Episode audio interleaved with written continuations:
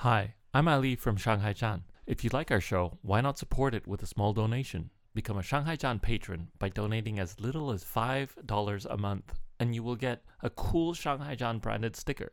For $10, you get one of our amazing Shanghai Zhan coffee mugs. Just go to patreon.com slash Shanghai Zhan to sign up. That's Patreon, P A T R E O N dot com slash Shanghai Zhan. Thanks for your support.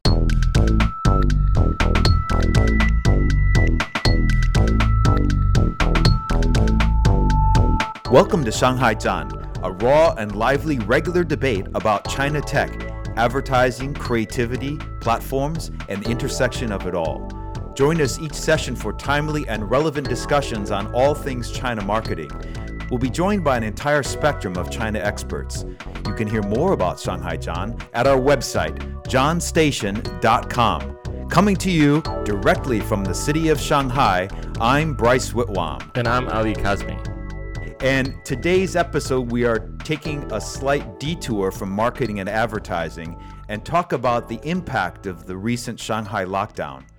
For many, especially the expatriate population, it has become a time to reevaluate our future priorities. Put it more directly, foreign companies are reducing investments in China, and many foreigners are considering leaving. According to a recent AmCham China survey, 52% of those surveyed in May 2022 said that the pandemic will force them to reduce foreign staff. This is not just an American thing. Surveys from German and Japanese business associations point to close to 45% of expats will plan to leave Shanghai in the next six months. Those who have come to China early and built their careers here fell in love with this place. The people, the market opportunity, the drive, the passion have all been key motivators. Most of us witnessed the complete transformation of a country. But things have now changed, and we won't go into the details today, but discuss the challenge for many of us in transitioning out of China. Of course, leaving China at some point was inevitable, but this has now been accelerated. There's now a huge fear of uncertainty both on the future of China, but there's also one facing many once they get home. So, how to plan for the transition? We thought we'd talk to two experts. In this case, experts of experience who have recently left China and can share their journeys and possibly give us some advice on how to plan for that transition. First, we have Milo Chao. He's currently the Chief Strategy Officer at advertising agency DDB in Chicago. Milo previously came to China in 1997 as an intern for Reuters, later becoming Chief Strategy Officer for DDB China, and then later advertising agency TBWA. Milo returned to the US in 2019 to serve as head of marketing for innovative appliance company Simple Human, based in Los Angeles, before moving to the Windy City. We are also honored to have Ker Gibbs. He's currently an executive in residence at the University of San Francisco. Ker previously came to China in 1986 as an English teacher at the Beijing University of Iron and Steel, later name changed to the Beijing University of Science and Technology, preceding me at that same school by a year. Is that right, Ker? That is correct. Ker has held several senior positions in Boston Consulting Group, Korn Ferry, and including six years at Apple. Ker is most known for his role as the past president of AmCham Shanghai from 2019 to 2021. Ker returned to the U.S. in the early part of this year. Ker, Milo, welcome to Shanghai Zhan. Thank you, Bryce. Good evening, good morning, good afternoon. That's right. And before we get started, we like to remind everyone that if you like the show, please give us a five star review on your favorite platform, Apple Podcasts or Spotify. Both have places to leave reviews, and it helps a lot. Let's get started here. Maybe we could start by asking you what was the original motivation to come to China? And more importantly, why did you end up staying so long? Milo, let's start with you. Uh, well, I, I first uh, came to China in 1992.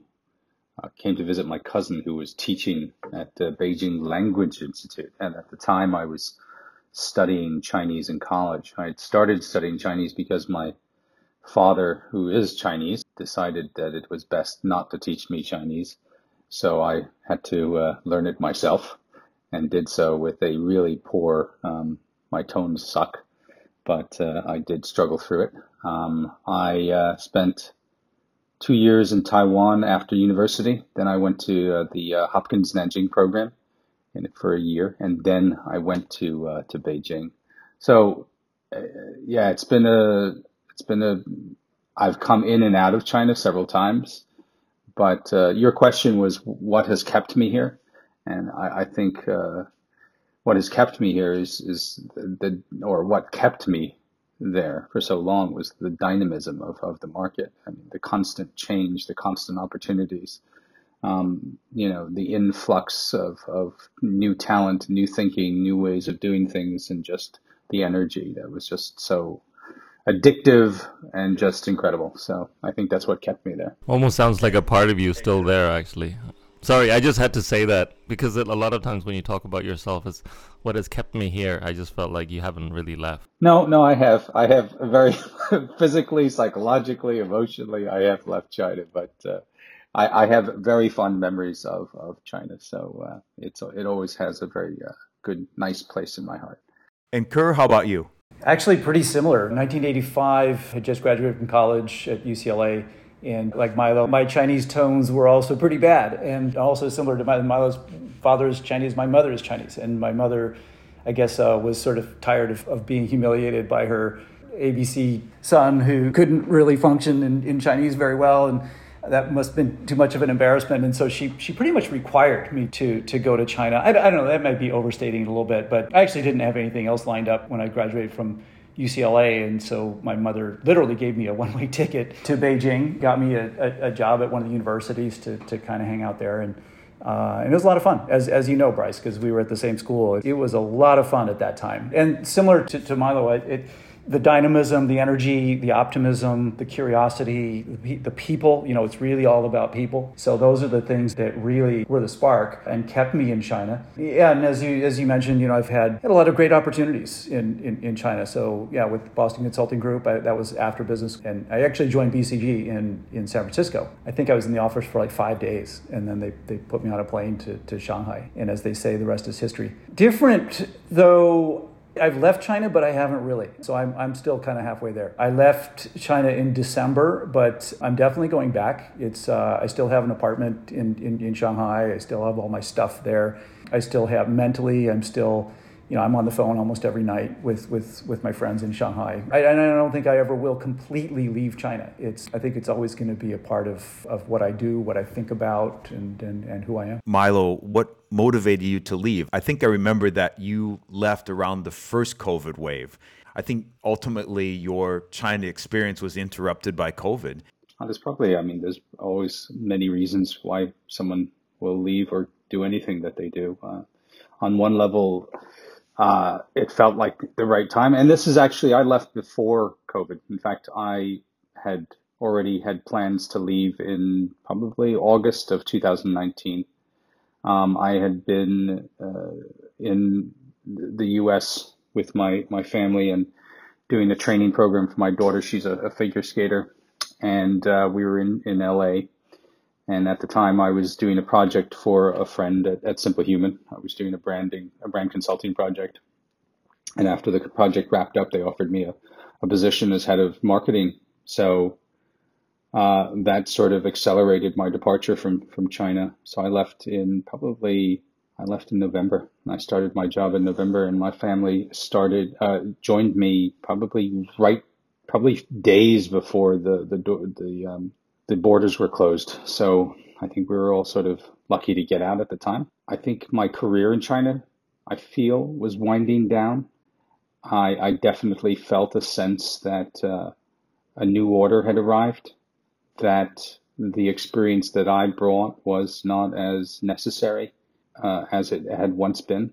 Uh, I think that uh, younger Chinese planners, strategists were, were coming in to take over the the roles, and I think that was great. I mean, that's that that was inevitable, and it was it was just it was a tougher environment, and it was getting harder for foreigners, I think, and it was getting harder for me. I mean, I was still enjoying myself. I was still, you know, hustling and, and pushing, but uh, you know, another opportunity in the U.S. and for my daughter was great, and uh, the opportunity presented itself, and I, I decided to uh, to make the make the move. And Kurt, same question. What what motivated you to leave? Well, my situation was a little bit different. So I, I stayed through through COVID. In fact, I, I re-entered uh, China um, during you know that fateful time, early 2020, the Chinese New Year, and you know Wuhan went into lockdown, and I was in Taiwan. I was on vacation. Gosh, where was I? I think it was in Malaysia when when when everything happened, and then I rerouted through through Taiwan, and then was debating you know to come back into China or not, and eventually I did and so, so you know, I was there throughout the COVID period. But what motivated me to exit China is I left in December of 2021, which was the end of my, my term as, as president of the American Chamber of Commerce. The final sort of motivation to leave, my lifestyle for the past probably 10, 12 years or more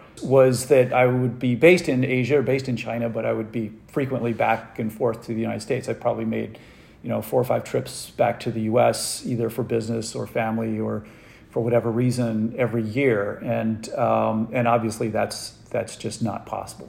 In the COVID situation, the way China is handling it right now, that kind of lifestyle is unsustainable. And my family, increasingly, you know, the center of gravity has has become the U.S. So with my parents, uh, my parents getting older, they're in their 90s now and I looked at that situation and just said, look, it's, you know, I'm out of position. If something were to happen and they need my help and I'm, I'm stuck in China and that the, the coming in and out is, is so difficult. So that's really what, what motivated the timing of the exit. But, but like I said, I mean, it's not permanent. COVID hopefully is not really, you know, permanent in the sense that it's as debilitating as it is now to, to international travel and, and, and to the economy. I'm, I'm quite sure that at some point we'll get back to something that looks closer to what we consider normal. And when we get to that point, I'm sure I'll be, I'll be you know, spending more time in China. I said at the beginning of the show, a lot of expats are considering leaving. Uh, I don't know if it's directly due to the current lockdown, but more to the fact that maybe the magnetic spirit of the place that was once here is now gone.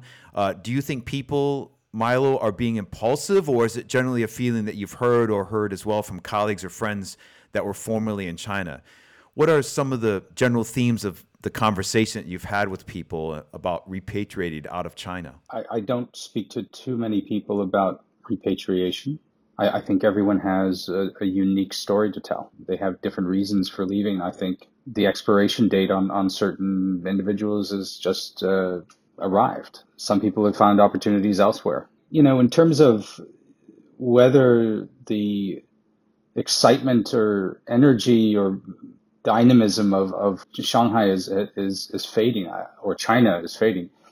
It's changing for sure. I don't think it's any less exciting. I think obviously we're, who wants to be in China right now in, in lockdown? I mean, no one wants to be there, but you know, if you if you're leaving, sure. I mean, it's it's not a good time. It's a very difficult time to be in China. I, I think it's going to at some point snap back, return. It may not be exactly the same, but I think Shanghai is like you know New York or Chicago or Paris or London, a, a great city, and will always be a great city, and will continue to you know attract amazing talent and amazing people who are looking for amazing experiences, and they'll they'll, they'll find them in Shanghai and China in general. I think that's one of the things that I've always wondered if people are just necessarily being impulsive.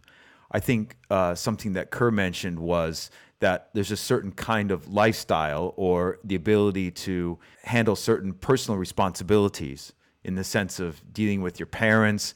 That's very much a concern with mine. My mother is 88. My father passed away uh, while I was in the first lockdown and it was not able to get back. So that kind of impacted me. But I wonder, maybe, Ker, if you feel that people are being a little bit too impulsive. Do you think that the percentages in the recent AmCham surveys is a bit high? It's obviously a flash survey, so naturally it will be skewed towards people's emotional state at the time when they answered the question. But do you think that if and when COVID subsides, that things will start to settle down, or do you think that this is really a major transitioning point within Shanghai and we'll see a different kind of Shanghai afterwards. I don't think I would I would use the word impulsive in the sense that oh it's a spur of the moment oh I've got to go to Las Vegas or something like that you know it's I don't think it's quite like that but and I also think that the the real question is is going to be how many expats return to China after all this is over And I think that's going to be telling. But, uh, but back to your, your original question, it, it, it's complicated and it's, and it's a, it's a long term trend. There's no question about it that China as an environment has changed dramatically and it's changed sort of in phases. Bryce, when you and I first first arrived in China in sort of the mid 80s, it was still, you know, Mao suits and, uh, you know, the culture, it was a lot of fun, but a lot of fun for different reasons. And then, you know, post WTO, so 2001, and then kind of the early 2000s, late 2000s, that it was a, it was a very different kind of period. The, the growth, the double digit growth in GDP, the opportunities, you, you saw a lot of foreigners coming in of all stripes. You had foreigners coming in, you had the American born Chinese coming in, you had the, the Haigui people, that was the, the, the so called returnees. That was a big influx of foreigners there, and you know a lot of that was driven by the innovation and growth that was happening in the economy. And now, and now we're here, right? We're in a very different phase in China's development. The economy looks very different, and and I think as Milo had, had alluded to earlier, the, the opportunities and the, the role that foreigners play in the economy and in, in businesses is, is different now. And that's and part of that is, is, is just a natural process of, of evolution of any developing country. It's, it's, it's a couple of things. I think one is, you know, the talent pool has come up dramatically in terms of, you know, what a, a China born person and China educated person can do today versus what they could have done you know, in 2000 and 1990 or in the mid 80s, it's, it's, totally different. So the role for, for a foreign manager is, is different. So that's been a long term trend. You asked me about the AmCham data. You know, our data has, has been showing us that that yeah, there's been a long term decline probably since probably about 2010, 2011. Right in that period is, is probably the inflection point where we started seeing a, a slow but steady decline. And then that's been accelerating. That has been accelerating recently, even pre COVID. And then during what I would call phase one of COVID, meaning 2000, uh, 2020 and 2021, you, you, saw some people that said, look, I've, you know, I've had it, you know, or, or the, the border restrictions and the, the in and out became unsustainable, especially for families. It was very difficult for people to plan for schools and things like that. So you saw a steepening of the curve downward. But this recent thing is, is really the fall off the cliff. The, this recent thing with the Shanghai lockdown and what, what I'm expecting to see is, is actually a series of lockdowns. You know, right now we, we kind of feel like we're toward the tail end of the, of the Shanghai lockdown. They're, they're sort of easing some of the restrictions and opening up in different different sectors, which is probably the subject for another podcast for you guys. But after it's over, it's not over you know, because Omicron is that way. I think we're going to see what's going to be the next city where Omicron uh, gets gets let loose, and so we're we're going to see other lockdowns probably through 2022. I I have a follow up to an earlier point, Ker. Uh, this was about China repatriation, and I think a lot of times when we refer to China, we're through the lens of Beijing, Shanghai, and probably a number of tier one cities. When we look at expatriation, future expatriation of foreigners and and I think uh, Milo kind of also mentioned on this as well. There's increased, there's a better talent pool. There's a more skilled talent pool in this country. Do you think that there's going to be a lot more people coming in, perhaps not for Beijing, Shanghai, and Guangzhou, but perhaps into Chengdu and Wuhan, you know, other parts of China. Because a lot of times I remember, you know, whenever we refer to China, we refer to China as a country that's that's driving at uh, at two speeds. There is what you see uh, uh, along the eastern coast, and then there's the rest of China, the real China. So, do you think there's going to be, you know, there's going to be an influx of foreigners, perhaps not on along the east coast, but more towards central China and western China? That's hard to say. One of the big questions, and and I and I raised that earlier, is like, what, will the foreigners come back at all? Also, how is China going to adjust, and is is this something that's an objective? I I do believe that there's there's definitely a continuing role for foreign companies in China is that the same thing as a continuing role for foreigners in China? I think those are two different things. Foreign companies are, are, well established there. They're there to stay. They've got you know huge capital budgets that, that have been dedicated to China. So I don't I don't see that changing. I I see this year in terms of new investments, um, you're going to see a pause in incremental investment by foreign companies. That's a very understandable situation. I mean, just the difficulty of getting in and out and the lockdown and, and consumer sentiment is really low.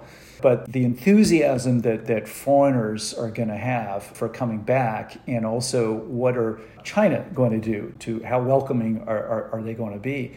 Hard to say. If you said that now, if you ask that question now, it certainly doesn't feel like like that's going to be a huge priority for China. Well, it seems like they would continue to have foreigners come, but I think they're going to be foreigners from Asia.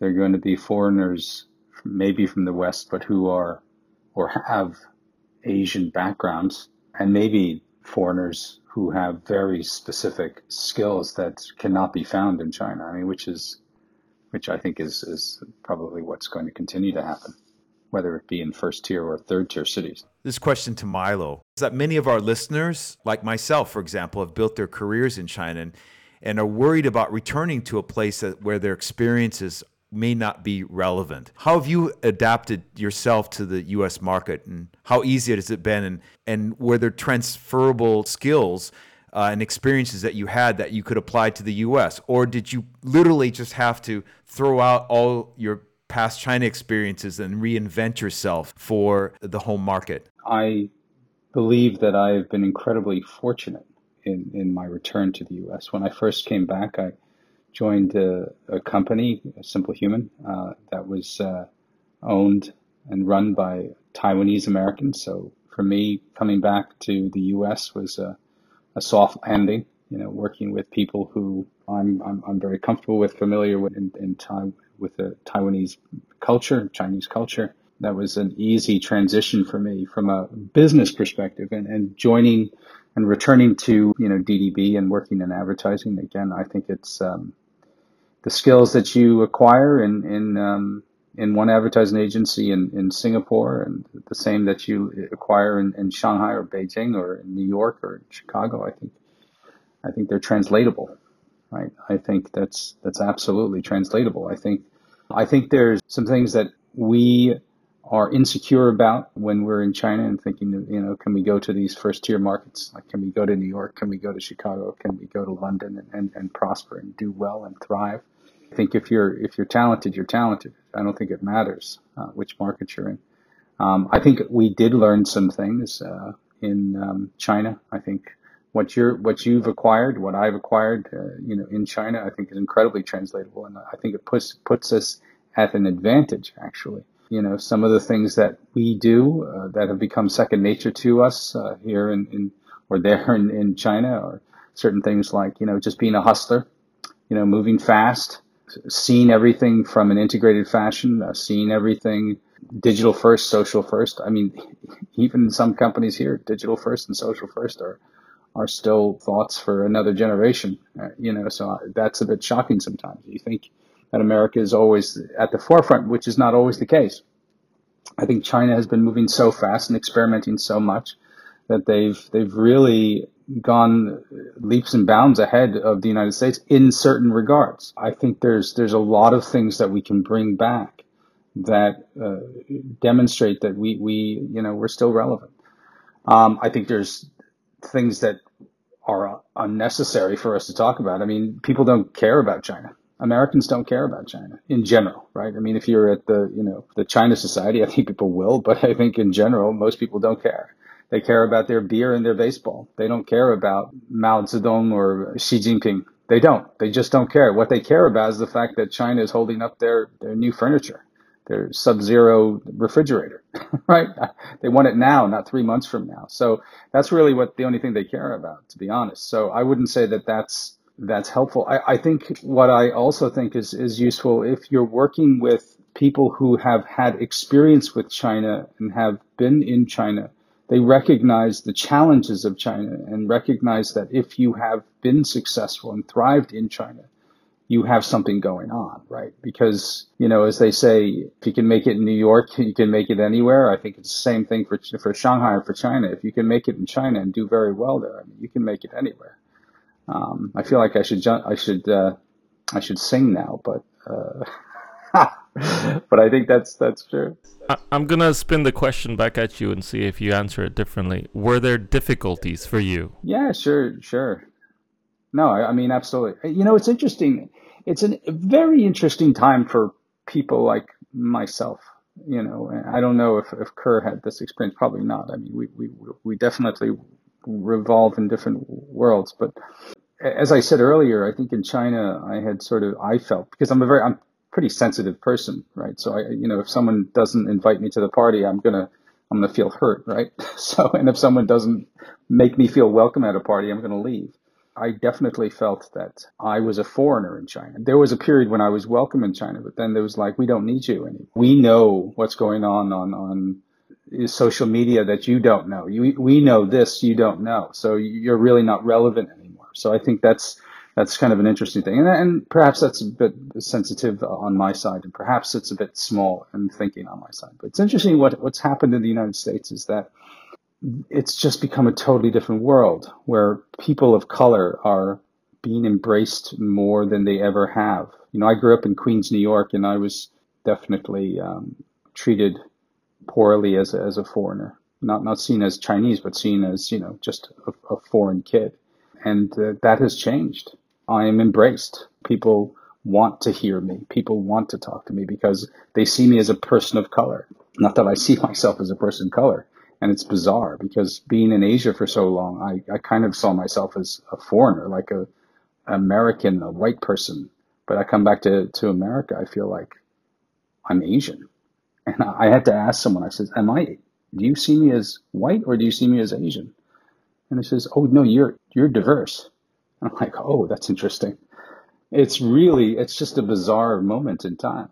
I don't know, Kara, I'm sure you don't have that experience, but that's just been my personal experience here um, coming back to the US. I'd love to hear your story. Look at it a little bit differently. I think I think you're right about the sort of uh, general public and you know person off the street in, in the U.S doesn't think a lot about China, and they, what they do think is all not good. Like you said, you know, it's you know supply chain problems, and you know where's my product. At a different level, at a at a corporate level, I think that China has evolved in the the general thinking among, especially among the large corporations. Any company of of any size, China is no longer a, a niche or an exotic. In other words, if we had been repatriating, you know, 10, 15, 20 years ago, which we did actually, you know, Bryce and I, you know, we had our, our thing in Beijing and then I, I came back to graduate school and, and worked for a little while in the US, five days at BCG actually before they shipped me back to China. Uh, at that point, you'd come back from China after working how many years? And and you would have been this exotic animal that like oh wow you know you were in china. Oh that's a million miles away. I think today when you come back and at least depending on you know where you're talking again if you're talking at the consumer level man on the street that's one conversation. But as you get as you get up you know i'm i'm, I'm talking to people at, at sort of a, a senior executive level and at the board level. It's certainly at the corporate board level China is highly, highly relevant. It's, it's a major market. It's a major market and has got major complexity, major risk, all those things. So, so China is, is no longer a niche. So I, I, so I look at that as good news. Is so executives certainly coming back to the U.S. Uh, certainly, if they're operating at a, at a certain level, then then their experience uh, is highly relevant to, to at least the large corporations. And then everything else is, is true as well. I mean, I think, you know, business skills are business skills, you know, wherever they've been acquired. There's a certain amount of stuff that's China specific, but I would say, I would say the bulk of, of the challenges that we've faced and, and hopefully overcome have, have given us, you know, certain skills that, that can be relevant. I'm finding actually that there's, in, in my role that I'm playing now at the University of San Francisco, well, I'm in the China, so obviously there's a lot of interest there, but I'm, I'm part of the business school at, at University of San Francisco. And, and, and there's definitely strong interest in China. I'm, I'm getting a lot of speaking engagements and, and sort of interesting conversations. Again, they're mostly mostly negative uh, because you know all the headlines are negative and the and U.S.-China relations are in such a bad state. It's a large and important market, even though people are increasingly uncomfortable with it. Mm. And from a difficulties perspective, obviously you're still kind of on the border, or you're you're you're in between China and, and the U.S. From the community of friends that you might have that have repatriated, what challenges have they perhaps shared on their return? to the US? That's a good question. I'm not sure I have a really good answer for you on that, Ali. I don't know. Milo, do you have a do you have an answer on that? Look, I, I think we need to separate work from from life, right? I, I think the, the biggest challenges that people will face is in life, not necessarily in work, right? Because work is there's a global nature to it. I think there's there's a system that's sort of we're all sort of accustomed to, but I think a large part of coming back is acclimating to the culture and particularly if, if you're coming back with you know a spouse who is not of the culture the challenges are, are significant. They're significant. And uh, the people i have spoken to uh, will tell you that it takes between two to four years to really start to feel reacclimated and, and, and settled. Um, i've been back for about two and a half years. And i am not settled i am still in the settling phase of my sort of existence back in the United States. I, I think that there's, I mean, there's a lot of little things that you need to think about that you would not have, or you didn't think about, you know, when you're in China. Like if you have kids, there's a whole bunch of issues you're going to have to wrestle with, right? You're going to have to uh, educate yourself on, on the school systems. You're going to have to educate yourself on, on neighborhoods and things like that magnet schools, charter schools, public schools, private schools. You're going to have to recalibrate how you think about money, right? Like what you can, how far can you stretch your money in the United States versus in, in China? You know, what are you going to do? You know, if your spouse is, has had the, the privilege of an ayi or a shifu, that changes as soon as you come back to the U.S., unless you're coming from a very wealthy family which I assume that most people are not. I think that's an excellent point. Now that now that you mention it, yeah, I miss I miss my ayi, I miss my Shifu, I miss my I miss my fish guy that took care of my tank. I so so that's a good point, Milo. I I, I, I got to agree with you there. Having said that, yeah, that's, that's an insightful comment. I guess I'm a little bit different situation, so I haven't really felt that because, again, uh, you know, my lifestyle, I've been back and forth pretty regularly, and actually, I've always um, kept a home here in San Francisco, and so I've, I've sort of always considered myself bi-coastal in a way, you know, sort of one, you know, a home in, in Shanghai and then a, home here in, in, San Francisco that I occasionally used. So I didn't feel that harsh, you know, reentry. I did feel, and I guess this goes into the category I was thinking about, you know, what kind of advice I would have for people who are making that reentry. And I think it, the networking, right? Obviously, you know, reentry and, and adjustment networking is always going to be part of that. And I, I guess I would say start that networking process early and, and be strategic in thinking about who you want to meet and in what order. But and I think you need to be you need to be flexible and and you need to be humble. As an expat over there in China, you you sort of get accustomed to to to playing a certain role and and, and having people return your calls and things like that. And you know, coming back into in, re-entering gosh, you know, you may not be the important person that you thought you were. You know, it's like people have other priorities here. They're busy. You know, they're, they're they got family, school, work. You know, meeting with you may not be their highest priority.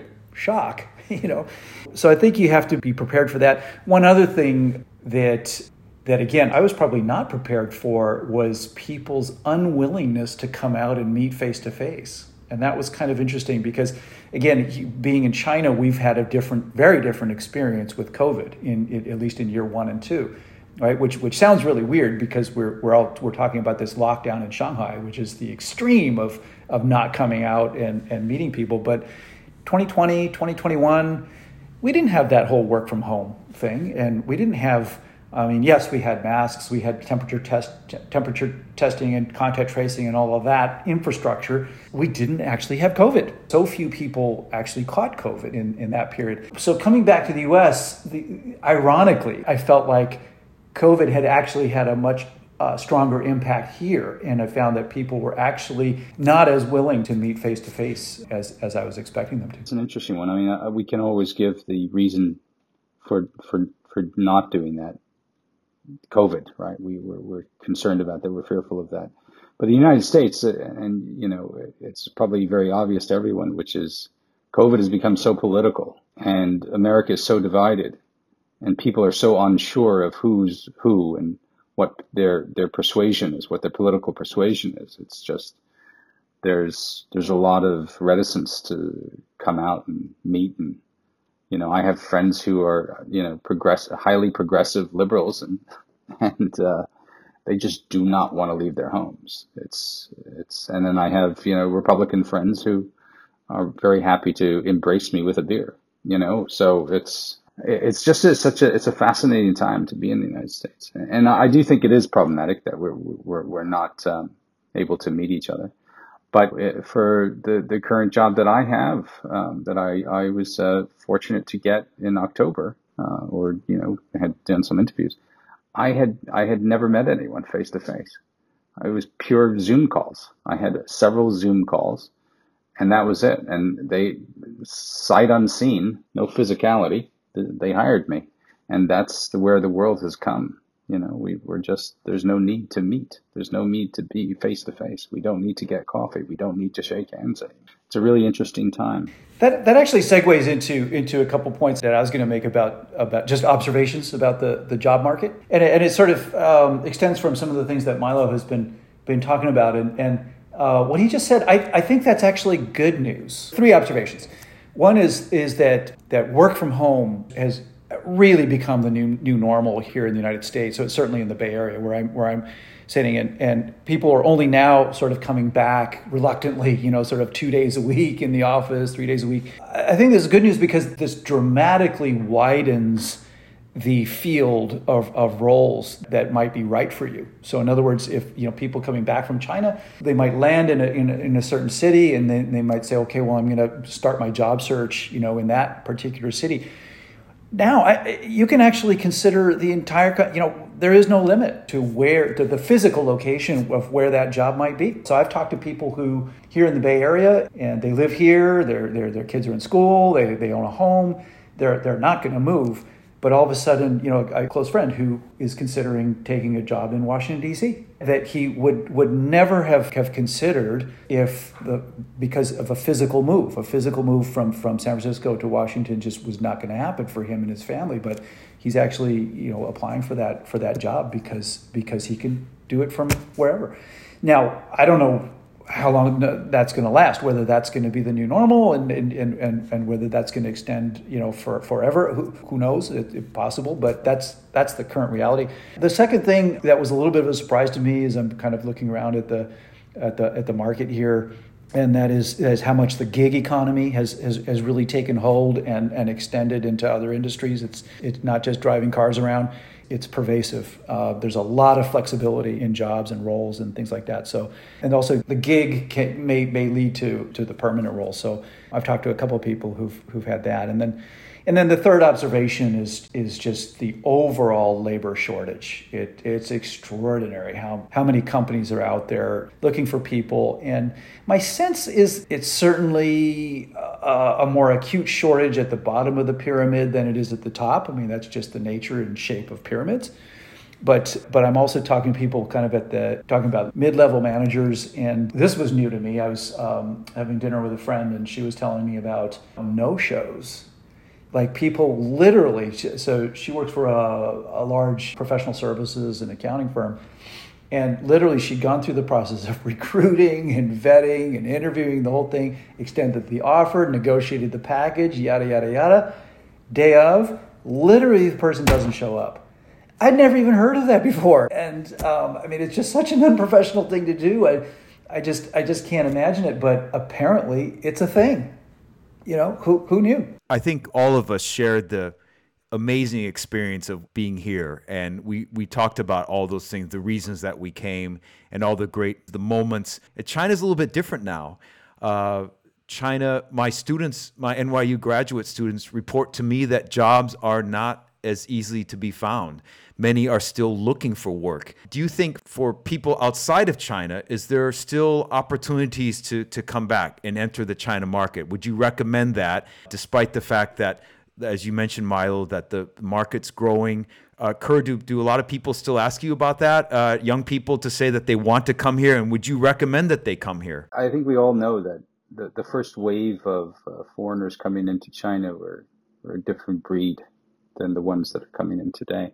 You and, and Ker and, and maybe even Ali, I think, uh, came in for a, a, maybe even a purer reason for doing so. I mean, there was a sort of fascination with China, the culture, and that's why you you're, you're, you learn Chinese. I mean, Bryce, your Chinese is is legendarily good, right? So legendary. okay, um,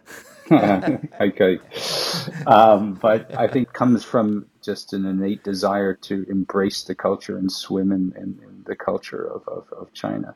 That's changed, and, and I think people are less interested in the culture and more interested in the opportunities and the, the financial benefits of it. I, I think um, if that's the case, I think there are opportunities in China for sure. I think for the, the young entrepreneurial mind, I think is there's great opportunities for China, and, and China is totally open to the entrepreneurial mindset. Someone who has, who's fast, who is ready to do anything to move up the ladder or to sell his product or, you know, to invent something new. I think it's, I think that, that continues to be a very interesting market and the Chinese love that. Like if you're coming to China with nothing, you're not going to, I mean, you're not going to be welcomed other than, you know, you're a tourist and, you know, give me your money and, and be on your way and take lots of pictures and be done. I, I, think there's great opportunities. I think you do need to learn Chinese unless you have just this incredible charisma and can just use your body language to get to move through the streets of Shanghai. I think that's fantastic, but I think there's very few people like that unless you're selling a product that can sell itself. Um, I think you should learn Chinese and it shows respect to the Chinese culture. And I think that you'll be embraced as a result of it. But I think you also need to come in with, some talent. You know, you can't just, uh, you can't just come in with perfect Chinese because I've had people who have perfect Chinese who just come become as like they're just 奇怪, right? They're just they're just they're so, they understand the culture so much more than the Chinese that they're just it's it's not helpful for them. I think. I would encourage people to study Chinese, study China, learn about it, get some exposure because it's large, it's important, it's interesting, and it's not going away. So knowing a fair bit about China is going to be a valuable thing no matter what you do, no matter where you do it. I think, though, for people to kind of go all in the way we did, Bryce, you know, it's like our whole careers have been in China. That may be a thing of the past. It, it may be better to, just from a strategic point of view, look at China as more sort of part of your portfolio of skills as opposed to kind of all in. Uh, now, having said that, it's such a big, interesting place that I think for somebody, certainly, you know, the scholars or, you know, people who really just want to dive in on China and just learn about China for the rest of their career, as many people have done. There's probably room for that too. But for sort of a young, you know, business student starting out, my advice would be to think about it as, as as an aspect of your portfolio and not not the whole thing. Should we go with the AB test, Ali? So the so A stands for Ali, B stands for Bryce. I think they call it a fast fire fire something something. Anyway, I'm gonna mention two words and I'll call either of you out. So if you can just kind of reply to me with whatever comes to mind first, and we'll go with that. So Milo, starting with you. So I'll start with New York or Shanghai, Milo. New York. I'm from New York. Ker, Apple or Google? Oh well, Apple. I spent six years working for Apple, so it's going to be Apple. And Apple's got Apple has a complete hold over my entire life. Every device I have is Apple, so Apple. That was an easy one. Volkswagen or Toyota, Milo? Volkswagen. A mantou or baguette, Ker? Uh, baguette, for no particular reason. That's one thing I really miss. Actually, I got excellent baguette in uh, in in in Xuhui. Uh, Din Tai Fung or uh, In and Out Burger, Milo? Ding Tai Fung, of course. Hands down. You know, I lived in LA for two years and I still don't get the in and out thing, to be honest. And if there's any California listeners, I'm just like, really? it's not that special. I'd rather go to Five Guys. Mountains or the beach, Ker? Uh, mountains. I'm a skier. Bruce Springsteen or Cui Jian, Milo? Oh, Cui Jian. Cui Jian is a very interesting character in Chinese history, right? So. Ker, what's your favorite hotel, Shangri-La or the W? Uh, Shangri-La. I like the way it smells. Bicycles or motorcycles? Bicycles. Ker, how would you answer that one? Motorcycle only if it's a Harley. Uh, working at home or living at work? Working at home. TBWA or DDB? DDB. Asahi or Qingdao? I'd say uh, hands down, hands down, draft Asahi. Ice cold draft Asahi. Hmm. Guys, thanks for being on the show. Ker Milo, really appreciate it. It was really, really fascinating. Thanks a lot, guys. Thank you. You bet. Thank you. And thank you everyone for joining us on today's episode. Join us next week for another exciting show. And to all our listeners, until then, have a great day.